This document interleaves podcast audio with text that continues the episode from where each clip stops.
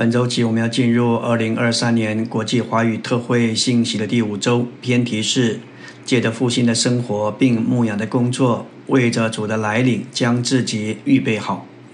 我们要为着主的来临将自己预备好，就需要借着复兴的生活而维持我们的得胜。这更新必须是每早晨都新而又新。我们必须每日清晨享受主，好使我们有新的起头。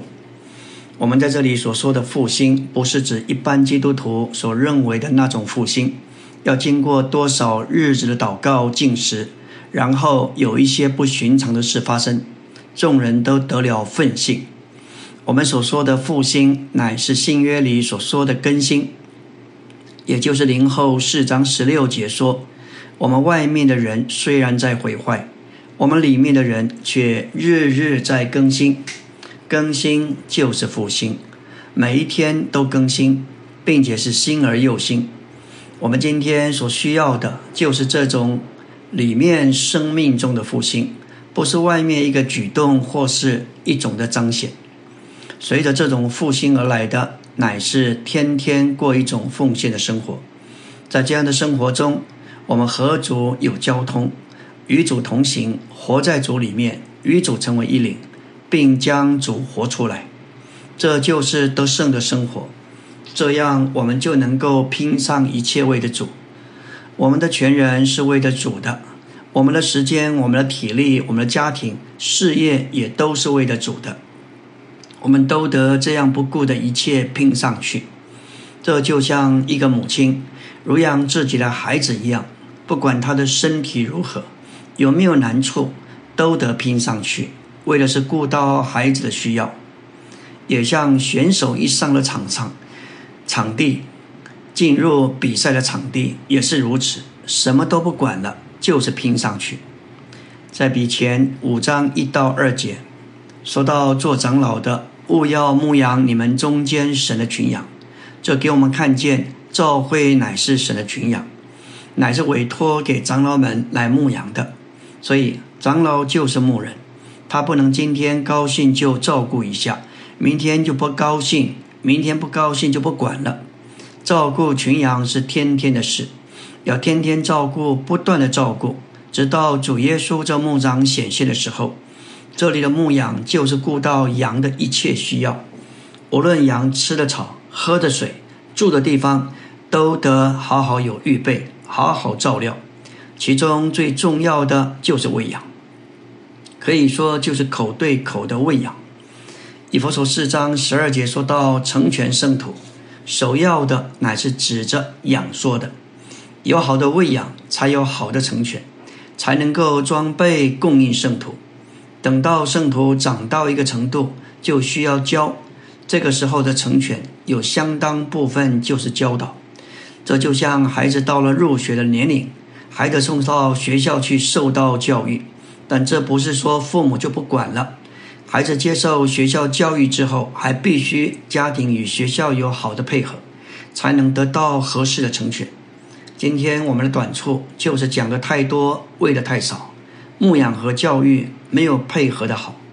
事实上，成全人的工作并不太难，完全在乎做的人是否有心。今天我们中间最大的缺点就是缺少牧养的工作。这个工作一缺，就不容易把人留下来；即使有留下来的，也成全不出来。我们若是有心，从这时候起，天天有新的复兴，过一种得胜的生活，一切摆上是为了主，尽力抓住时间接触人，照顾一个一个弟兄姊妹，不必盼望一下子接触许多人，要细水长流，才会有果效。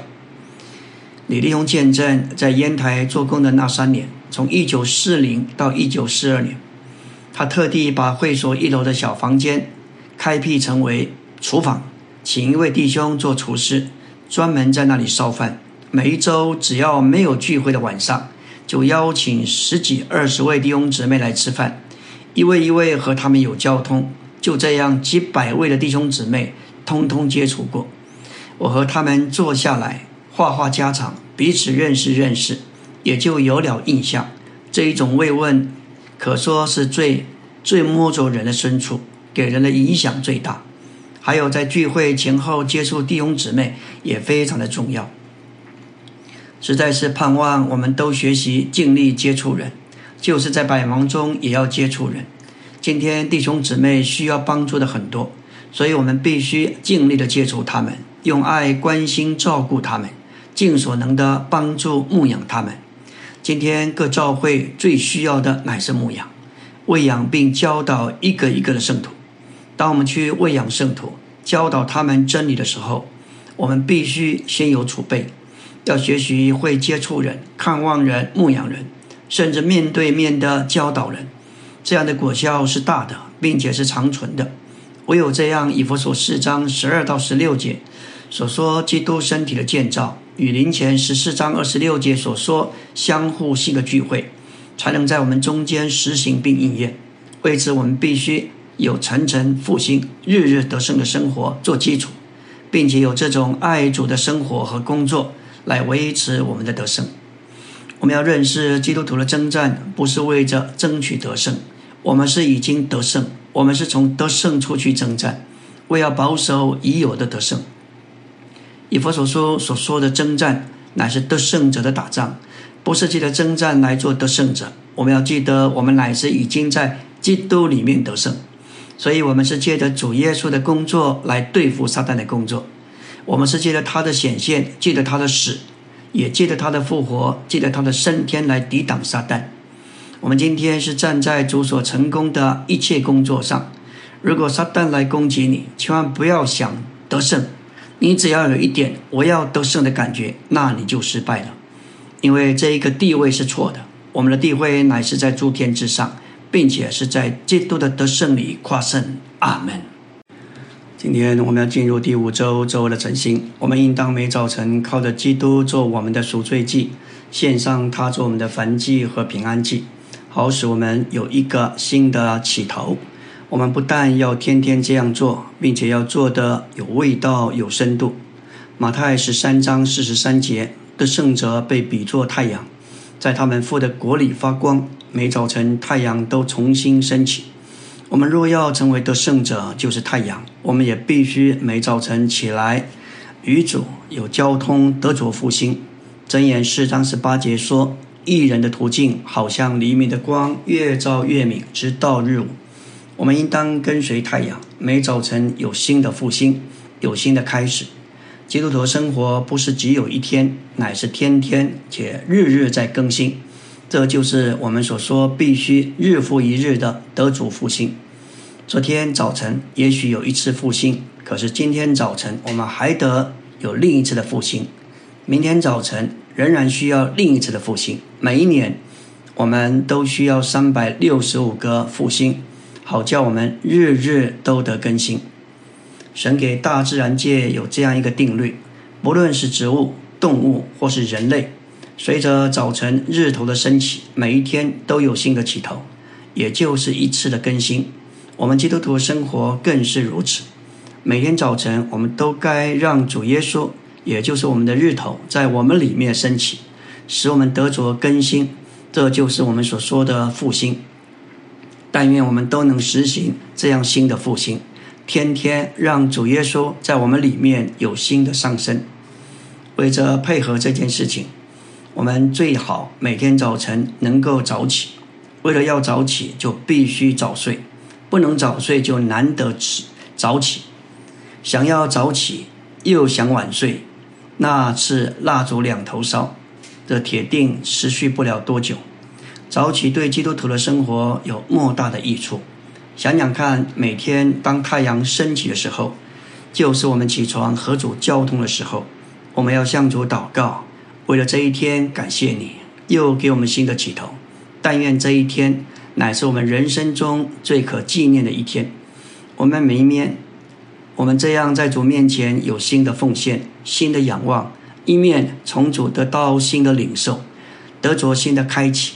有了这许多的新的结果，自然就带进一个复兴。这就是我们所说的层层复兴，也就是保罗所说的日日更新。这样的更新发生在每天的清早，不管别的事情多忙、多重要，我们都要等到和主接触之后再去做，再去想。早晨，当我们这样与主接触之后，我们就会经历到和主之间有一种甜美、亲近的关系。这个时间最好是半小时，最少也该有一刻钟，这应该是不难做到的。利未记六章十二节说到，做祭司的每天早晨必须在祭坛上烧柴。并要把燔祭摆在坛上，这说出我们应当每个早晨靠着主做我们的赎罪祭，献上基督作为反祭，在主面前有新的起头。不但要天天这样做，还要做的有味道，做的在这里有一种的摸着主深处的同在。所以早晨这十五分钟不重在祷告，也不重在求讨和祈求，乃重在和主之间。有一种的直接接触，跟他说话，也听他说话，因此最好配上几节圣经，记得导读，也享受主，并被主充满，这会使我们有新的起头，新的复兴。若是我们天天都这样有属灵的复兴，也就不太需要什么大复兴了。其实，在教会历史上，所谓的大复兴都是不持久的。像本世纪初的威尔斯大复兴，到了一九三三年也就过去了。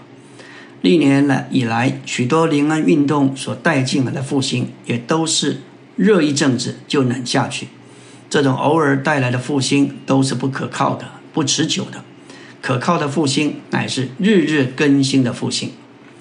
随着这种复兴而来，乃是我们必须过一种奉献的生活，把主权交在主的手中。在这样的生活中，我们与主有交通，与主是同行的，并且活在主里面，操练与主成为一灵，把主在生活中彰显出来，过一种得胜的生活。在主复复活之后，他特别嘱咐门徒们要牧养主的羊。这说出这件事情是非常的重要。彼得到后来写前书的时候，就劝勉做长老的勿要牧养神的群羊。这给我们看见，教会乃是神的群养，乃是委托给长老们来牧养的。所以照顾羊群是天天的事，并且要天天照顾，不不断的照顾，直到主耶稣这位牧长显现的时候。虽然弟兄姊妹不是我们亲生的儿女，但是在属灵生命上，在属灵的关系上，是神托付给我们的群养。我们必须有母亲喂养孩子的心情。不顾一切的拼上去来照顾他们，感谢主。若是在教会中的服侍者都是这样，个个都去喂养，都去成全人，结果被我们成全的人也会做我们所做的。因为圣徒在我们的成全之下，享受并经历主恩典的工作，自然会做他们所享受的那恩典的工作，并且我们在生活中所流露爱的表现，自然就成了他们的榜样。一个做母亲的，因着爱孩子，就会在生活中自动的表露出他对孩子的爱，这就成了孩子的榜样。所有的服侍者，若是像母亲那样爱自己的孩子，在生活中对圣徒显出的爱，另外有一种的服侍，口对口的喂养他们，面对面的教导他们，结果他们受的成全，就会和我们一样。个个都会做我们所做的，这就是成全。感谢主，赵会中不是在这里做取代的工作，我们应该成全，成全他们做我们所做的。阿门。今天我们要进入第五周周三的晨星，我们必须是那些过祭坛和帐篷生活的人。基督徒的生活乃是一种祭坛和帐篷的生活。祭坛是向着神的，而帐篷是向着世界的。神对于他儿女们的要求，就是要他们在神的面前有祭坛，并且在地上有帐篷。当有了祭坛，就必定居住在帐篷里；有了帐篷，就必定回到祭坛去。创世纪十二章七节，耶和华向亚伯兰显现，说：“我要把这地赐给你的后裔。”亚伯兰就在那里为向他显现的耶和华筑了一座坛。这给我们看见。祭坛乃是根据于神的显现，若是没有神的显现，就没有祭坛，谁也不能将他自己奉献给神，而他是没有遇见神的。谁也不能把一切都摆在祭坛上，而是他没有神的显现的。如果神没有向人显现，那就没有一个人能自动把他所有的摆在祭坛上，没有一个人是能自动把自己奉献给神。人如果有一天遇见了主，那个遇见就自然而然产生一种的奉献。我们要知道，奉献的能力是从神的显现而来，也是从神的启示而来。口里讲奉献的人不一定都是奉献的人，只有看见神的人，那才是奉献的人。亚伯拉罕遇见了神，就在那里为耶和华筑了一座坛。当保罗在路上遇见了主耶稣，他说：“主啊，我当做什么？”所以生命的转机乃是因为我们看见了神，遇见神的结局，就是叫你完全掉了一个头，你不能再继续走你从前的老路。神给我们看见了他自己，我们就得着了能力。神的显现里面有无穷无尽的能力，那一个显现把我们的一生的道路都改变了。基督徒为神活着的能力，乃在乎看见神。神向亚伯拉罕显现，亚伯拉罕就筑了一座坛。这里的坛不是献赎罪祭的坛，这里的坛乃是献翻祭的坛。赎罪祭是为着我们自己的赎罪，翻祭是。将我们自己奉献给神。这里的祭坛不是指着主耶稣怎么样替我们死，乃是指着我们怎样将自己奉献给神说的。这里的祭坛就是罗马书第十二章的祭坛。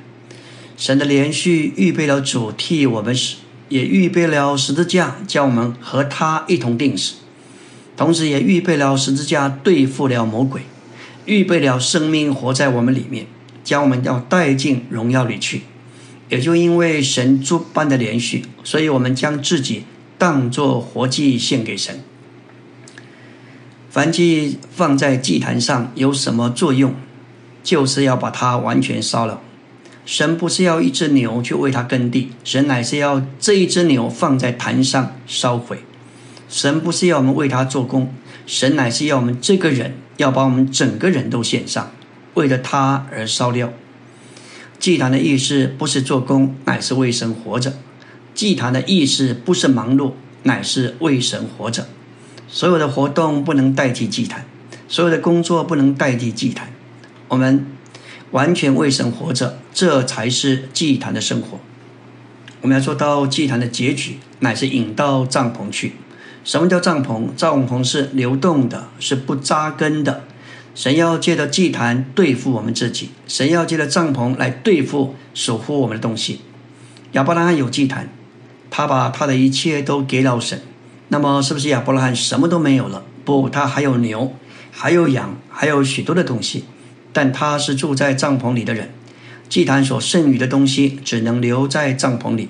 这是一个重要的原则，就是我们所有的东西都得放在祭坛上，但是还有剩余的东西。乃是在帐篷里，我们要记得，我们有两种生活：一种是在神面前的生活，一种是在世界里的生活。在神的面前，我们所有的的确都放在祭坛上，但是我们还在世界里活着，许多物质的东西还是需要的。我们活在这里，还得有衣食住。我们应该把所有的都献给神，完全为神活着。但是如果神说这一个可以留着，好。那我们就留着。我们对于这些物质的东西，乃是用帐篷的原则来对付。这些东西是为了我的需要而留下。如果我们不需要它，就可以舍去它。我们可以用这些东西，但不能被这些东西摸着，被这些东西霸占。这些东西可以在我们手里，也可以不在我们手里，可以加添，也可以减少。这就是帐篷的生活。当我们每天都有新的复兴。就是每天有新鲜的变化。我们若一生都在这样的变化中，就能在主里生命里有长大，以致成熟。罗马十二章二节说到，借着心事的更新而变化。零后三章十八节说到，我们众人既然也没有帕子遮蔽的脸，好像镜子观看并反照主的荣光，就渐渐变化成为与他同样的形象。从荣耀到荣耀，乃是从主灵变化成的。这给我们看见变化是借着观看主而来。我们就像镜子，以没有帕子遮蔽的脸观看主，越观看他，就越反照主的荣光，渐渐变化成为主的形象。从一种程度的荣耀到另一种程度的荣耀，这乃是从主灵变化成的。这里不仅是复兴，更是变化。所以每天早晨有新的复兴，就是每天早晨有新的变化。只要我们一年一生的年日都在这种变化中，我们就能在主的生命里长大，与之成熟。这种复兴更新的变化，乃是今天我们众人的需要。阿门。今天我们来到第五周周四的晨星，要说到关于借的苦难得着更新。李弟兄见证，当他还是年轻的基督徒的时候。曾认为，我们既然是神的儿女，神必定会赐给我们许多的好处，祝福我们。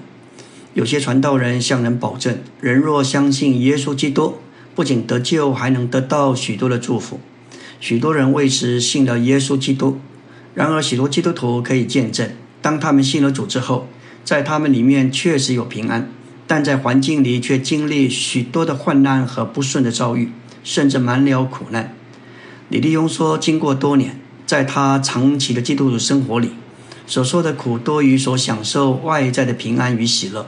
就如一对夫妇结婚时，那是喜乐的时刻；但在婚姻生活里，受苦多于享受外在的平安与喜乐，是因为我们在婚姻上受了苦。有孩子也是喜乐的事，但孩子在成长的过程所带给我们的，乃是苦多于乐。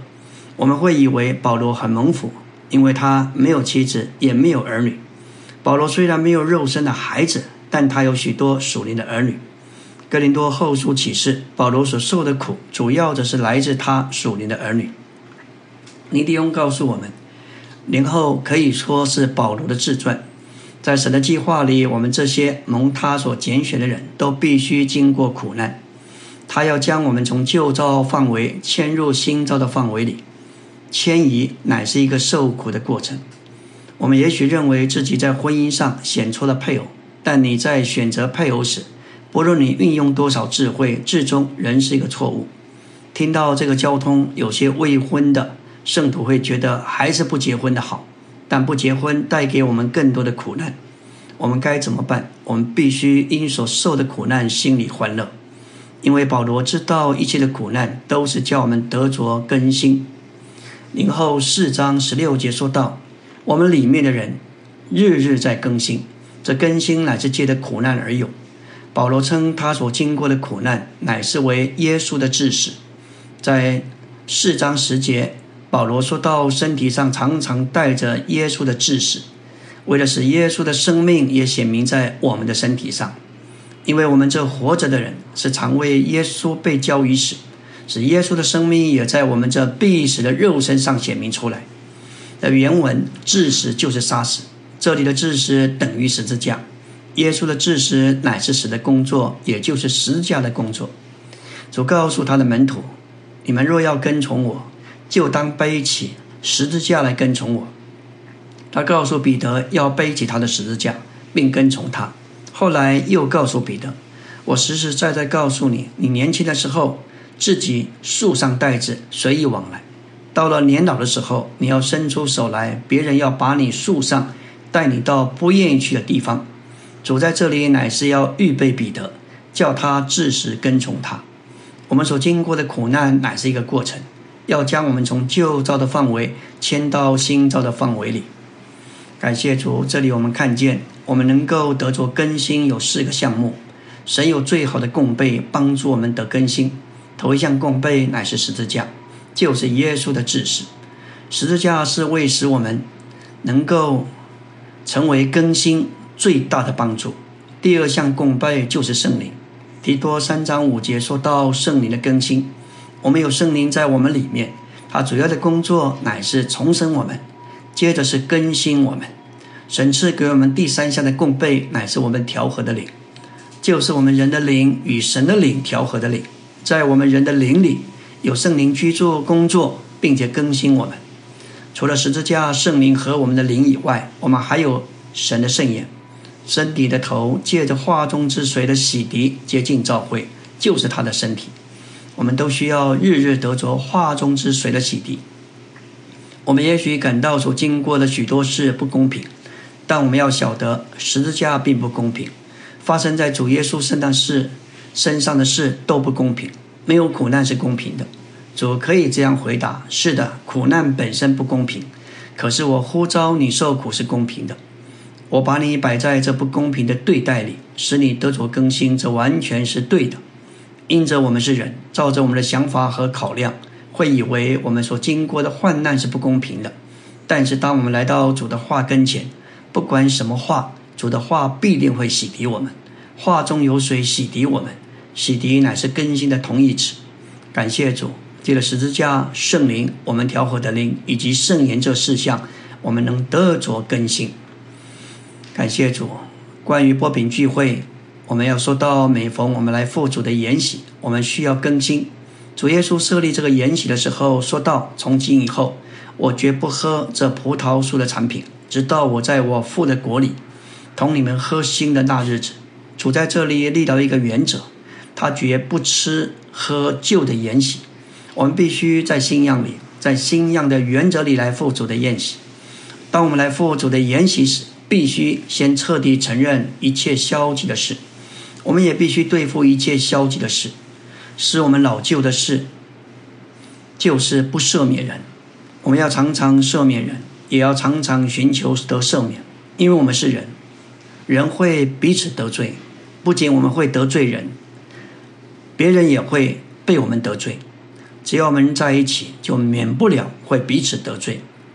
这些冒犯乃是造成老旧的原因。要去老旧，就需要彼此赦免。我们需要赦免别人，并且寻求别人的赦免。尼弟兄在关于健康婚姻生活的一句箴言，说到夫妻要怎样学习说对不起，请赦免我。我们若不学习彼此说这话，就会给自己找麻烦。但愿这成为我们日常的经历，好叫我们能进入日日更新的实际里。阿门。今天我们来到第五周周五的晨星，要进入纲目第二大点。我们要为着主的来临将自己预备好，就需要借着有份于基督天上的执事，喂养他的小羊，并牧养他的羊，与照顾神的羊群，就是召会。结果带进基督的身体，而维持我们的得胜。李弟兄曾经说过：不牧养、不寻找的灵，以及没有爱和赦免的灵，正在主的恢复里蔓延。没有父神爱和赦免的心，缺少救主牧养和寻找的灵。乃是我们不结果子的原因。这是路加十五章论到三一神对罪人拯救的爱，用了三个事例。第一个事例说到只来寻找失迷的羊；第二个事例，圣灵向妇人寻找失落的银钱；第三个事例，父亲对小儿子满了爱和赦免。这三个事例其内在的素质，就是父神爱和赦免的心，救主牧养和寻找的灵。可能我们在教会中也都有劳苦，但似乎没有太多的果子。主在马太二十二章三十三节说道：“树总是凭果子认出来的，但我们却是不结果子的树。”在我们中间不结果的光景极为普遍。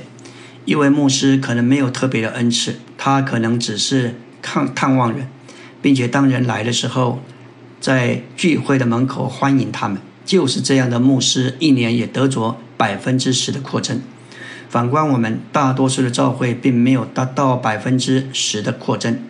在教会中，我们有许多圣徒认识而且能讲说高的真理，但因着我们缺少父那爱和赦免的心，以及指那牧养和寻找的灵，我们就没有太多的果子。我们定罪人，我们规范人，却不牧养人、寻找人。我们都渴望教会能繁增。但是要能得人多结果子，最重要的因素乃是爱和牧养。传福音乃是对罪人最高的牧养。主耶稣是新约头一位传扬者，施浸者约翰是先锋。基督这头一位传扬福音者，乃是借着牧养尽他的职事。他到耶利哥只是为着要探访一个人，那是税吏长。他不是去举行一个几千人的福音大会。他的目的是要去传福音，得着一个人。他的传扬乃是一种牧养。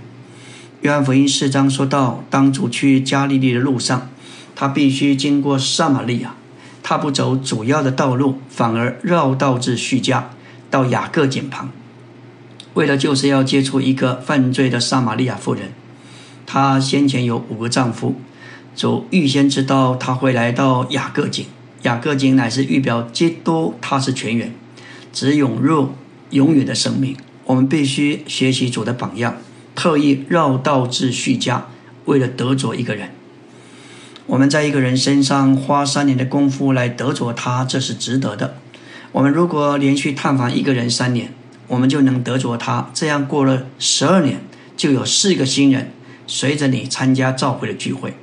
在一个地方召会里，如果有一百个圣徒这样实行，十二年之后，他们的人数就会增加到五百人。正当的扩增乃是由于福音的牧养，而牧养是指着我们必须去探访人。基督从天上下到地上探访一个一个的罪人，寻找失迷的羊，我们就必须效法他，跟他学。约翰福音二十一章说到牧羊。在约翰福音的结经读经里，我们看见这一章不只是约翰福音的复言，也是约翰福音的完成和总结。约翰福音说到，基督是神来做我们的生命，用了二十章来揭示这样一位基督。至终，这样一卷书以牧养为总结。如果我们不认识牧养是什么，整卷约翰福音对我们就是空洞的。唯有我们牧养别人，我们才能内在的认识约翰福音。牧羊乃是开启约翰福音的钥匙。除了牧羊，我们没有路将生命供应给别人。约翰福音是生命的福音。我们若要享受生命，并将生命供应给别人，就必须牧养他们。真正生命的供应，乃是借着访问人、接触人、接触人而牧养人。基督做我们的大祭司，照顾他所建立的众教会。首先是在他的人性里顾惜众教会。使众教会快乐、愉悦和舒适。他这样做乃是借着收拾灯台的灯。在旧约里，大祭司每天早晨收拾灯台的灯。收拾灯就是使灯的情形正确合宜。基督借着修剪灯台的灯芯来照顾灯台，正如在旧约的祭司照着预表所做的一样，灯芯烧过之后就会焦黑，所以祭司就必须把灯芯。焦黑的部分剪掉，这就是修剪灯芯的意思。为的是要使灯照得更明亮，灯芯烧焦的部分表征那些不照着神定旨的东西，需要剪除。这些东西就包括我们的肉体、天然几何旧造，在他的神性里照顾众教会。基督这位大祭司，在他的神性里以他神圣的爱，就是由胸襟的金带所表征，照顾作为灯台的众教会。来喂养众教会，基督不仅是属人的，也是神圣的。他是原子，带着金带，表征他的神性，做他的神圣的力量。他的神性作为神圣的力量，多方的喂养众教会。阿门。今天我们要进入第五周周六的晨星，我们要来看关于使徒保罗牧羊人的榜样。我们必须接触并照顾别人，无论他是罪人或是信徒。正如使徒保罗这位最高的使徒，在接触人并顾到人需要的事上所做的一样。零后十一章二十八到二十九节，保罗说道：“除了没有提起的事，还有为众召会的挂虑，天天压在我身上。有谁软弱，我不软弱；有谁半跌，我不焦急。”这里的焦急，原文的意思就是焚烧。他对那些半跌人的原因，乃是非常的忧急而气愤。的说出他是一个好的牧者，里面是非常的顾到这些被绊跌的人。我们的态度可能是别人软弱，我不软弱。我们可能感觉我们比别人都刚强，但是保罗在临前九章二十二节说道：“向着软弱的人，我就成为软弱的，我要得软弱的人。”的意思是指着他要下到软弱之人的水平；向着生病的人，我们就下到生病之人的水平。这是指着使徒为了众人的缘故调整自己与适应一切的事，也就是适应不同的方式和实行。这是在世界的探访牧羊人的路。九章二三节说到，凡所行的都是为了福音的缘故，为要与众人同享这福音。在使徒行传二十章，保罗去耶路撒冷的路上，打发人往以佛所去，请召会的长老来。他告诉他们，要牧养神的群羊，就是他用自己的血所买来的。牧养神的群羊这件事，在保罗的心上，许多人以为保罗是大使徒，做的是伟大事业的工作。但保罗认为，他所做的乃是牧养神的群羊。在行传二十章，保罗以佛所长老的谈话中。保罗说到，他在公众面前或挨家挨户教导他们。他在这一切劳苦之外，还挨家挨户的看望圣徒的家。他这样做乃是为了成全圣徒，反对他们有益的，没有一样避讳不告诉他们。他也把神一切的旨意都告诉他们。感谢主，这是使徒保罗所做何等美妙的成全的工作。在公众面前教导圣徒，无疑的是指明他在聚会中教导他们，并且他也挨家挨户的教导他们。这里挨家挨户，这词义就是一家一家的。保罗乃是在众圣徒的家里对他们讲说基督，他甚至三年之久流泪劝诫圣徒。我们对使徒的观念可能认为，使徒是又有口才又有知识，是受人称赞的讲道人。但在行传二十章这里，使徒看望贫穷信徒的家，流泪的劝诫他们。在此，我们看见使徒是怎样的人，他所做的是什么？他把自己摆在他们面前做榜样，他告诉他们，他劳苦供供给自己和他同工的需用。他在这一切的劳苦之外，还挨家挨户的看望圣徒的家。他这样做，乃是要成全圣徒。保罗每到一位圣徒的家，流泪劝诫、劝勉他们。使徒的说话乃是满了同情，常有眼泪。谁想要做使徒，那就要先学习如何流泪。在行传二十章十九节，保罗说他服侍主，凡事谦卑，常常流泪。接着在三十一节，他说他不住的流泪，劝诫每一位圣徒。使徒流泪，告诉他们他所牧养亲爱的圣徒。一切关于神和他旨意的事情，他不仅公开的说，他也看望圣徒的家，一位一位，一个家一个家，流泪的劝诫他们。李立雄见证，从一九四零年到一九四二年，在烟台教会做过这种成全的工作。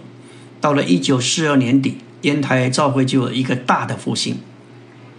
那段时间，他不仅公开的在讲台上向信徒们说话。他也到他们家中看望他们，他骑脚踏车到圣徒家里看望，与他们谈到他们的难处。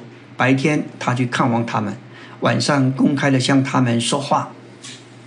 他学习保罗的榜样，在公众面前并挨家挨户的教导他们，邀请圣徒到家中，比讲十篇信息更为有效。我们中间有一位老弟兄，一九七三年到主那里去，就是老古老古鲁勒弟兄。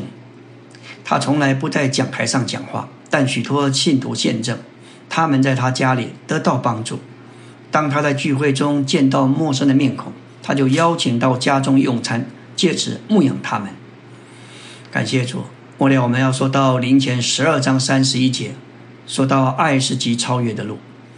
我们如何牧养人？爱是极超越的路，爱是我们伸言并教导人极超越的路。为着我们的所思和所做，爱是极超越的路，爱是有效能的。我们应当爱每一个人，甚至爱我们的仇敌。如果我们不爱那些不好的人，最终我们就会无事可做。我们必须借着义无分别的爱，爱恶人也爱好人，而得以完全，像我们的天赋是完全的一样。我们必须像天赋一样的完全，因为我们是他的种子，是他的种类。这是非常重要的事。我们在教会中服侍，乃是在每一方面都必须凭着神圣的爱。我们必须爱任何一种人。主耶稣说，他是来做医生，不是为着强健的人，乃是为着有病的人。教会不是逮捕人的警察局，也不是审判人的法庭，乃是养育信徒的家。做父母的都知道，他们的孩子越坏，就越需要父母的养育。如果我们的孩子都是天使，不需要我们做父母的养育他们。教会是爱的家，为了养育儿女；教会也是医院，为了医治并恢复有病的人。最后，教会也是学校，为了教导并造就尚未学习的人，就是那些没有多少认识的人。教会既是家，教会也是医院和学校，我们就应当与主示意，在爱里养育、医治、恢复并教导人。若是我们都接受有关牧养的这个负担，在我们中间就会有真正的复兴。在我们已过讲说并教导了很多，但缺少牧养。牧养和教导应当像双脚一样。为着我们与主一同行动，我们的牧羊该一直带着教导，而我们的教导也应当一直带着牧羊。阿门。